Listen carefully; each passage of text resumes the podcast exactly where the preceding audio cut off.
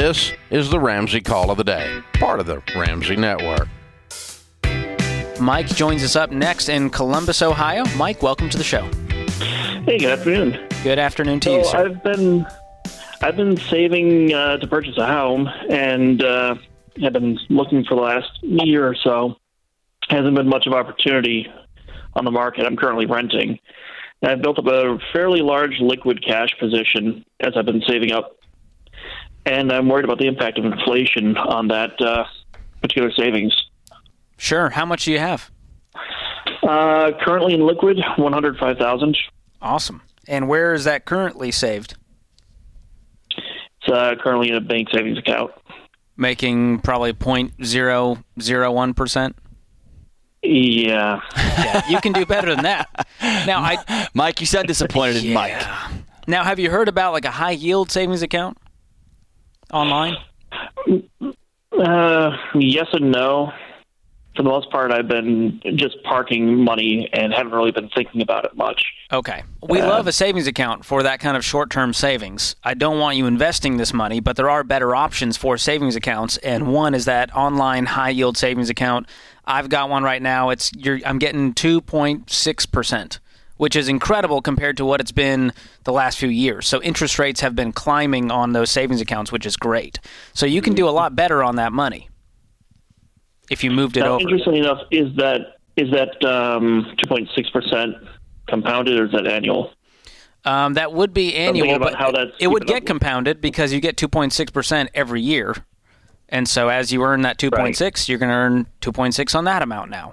And so uh, it's a it's a great deal for to keep your cash liquid. Yes, you could invest it in the market, but as we've seen, uh, you know, my four oh one k is down like twenty-five percent. So I'd be real upset if I was in the stock market. I'm not even looking right at mine. John just doesn't look. Probably I'm not for the looking. Best. So, Mike, that's what I would do if I was in your shoes. You're on uh, to a great start. I mean, is that enough money to get you a down payment right now for the house you're looking at? Yep, it is.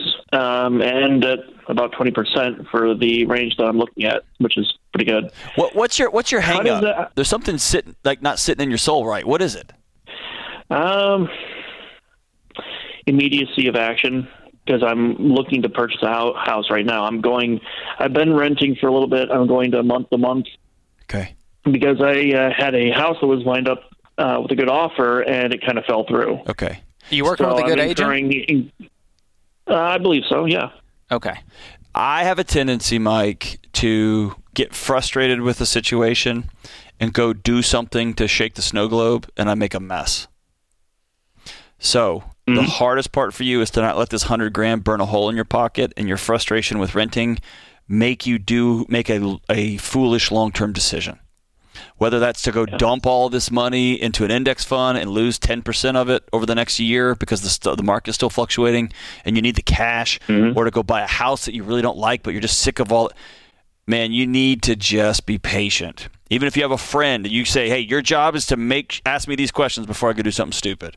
Right? You're not going to earn twenty percent. You're not going to earn back inflation. You're not going to earn back eight point three or eight point six, whatever it is. You're not going to earn that back in a liquid account. You're just not. So you got to make peace with inflation is what it is, but I am interested in holding on to this cash right now. Yeah. Does that make sense? Yeah, it does. Hey, can I ask you one other question really quick? Sure. How would you differentiate this from an emergency savings account, and how would you handle the two differently? I mean, I would keep them in different accounts so that I don't go into the cookie jar and then go, oh, that was my emergency fund. But I keep the majority of my emergency fund in a high uh, high yield online savings account. And so that's where I would tell you to put that home savings as well. Now, they're different, right. So I would leave and them se- in separate accounts. You can create multiple accounts with those um, with those banks. But I'm looking at the numbers now. You could be making twenty-seven hundred bucks a year right now if it was in a high yield savings instead of close to zero. Mm-hmm. That comes out to a little over yeah. two hundred bucks a month. But let me tell you, Mike, the secret sauce is not the interest rate. It's Mike. You putting money away, living on less than you make. That is the secret sauce to beating inflation, not a savings rate. And you've done I hear that. that. You've done it, man. I mean, how many people look up and go, I got one hundred grand in the bank, and I'm ready to buy a house, and I'm ready to do it the smart way. So now yeah. you've done the work. You said one hundred grand was enough to get this house, right? So now it's the game of patience, like John's talking about, going, well, I want to buy the right house and not just because I'm sick of renting. Because it's the biggest purchase you've ever made in your life, right? Uh, yep. So I'm going to walk with a lot of caution, a lot of wisdom, work with a great real estate agent, and desperation leads to bad financial decisions. And when you can do it with patience and you're not in a rush, that's when you can actually get the best deal because you're not feeling impulsive to just get it now and not negotiate and take your time and walk away if it's not a great deal. Mm-hmm. All right. So you've done great, man. The one move I'd make is just switching it over to high yield uh, savings account. And at least for now, you'll feel better making that two hundred bucks a month. So thanks for the question. It's a good one. Way and George, you and I have talked about this offline just when we're hanging out in the green room somewhere, talking about how we each do, how we actually live these principles out in our own lives. And I have my emergency fund in the same place with my checking account. Yeah. I, I earn, I may earn a high five every year, right, annually. Um, it's for me, it's not worth.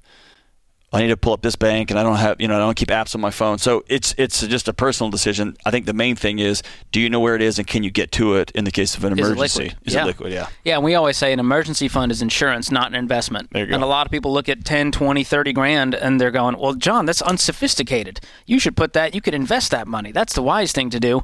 It's not an investment. It's sleep it's meant insurance. To protect you. Yes, it's sleep insurance. There you go. I can go on a tr- on a vacation, and if something goes wrong, that's fine. You got the money. Yeah, that's right. That's a good word. Thanks for tuning in to the Ramsey Call of the Day. To check out all of our podcasts, just search Ramsey Network on Apple Podcasts, Spotify, or wherever you listen.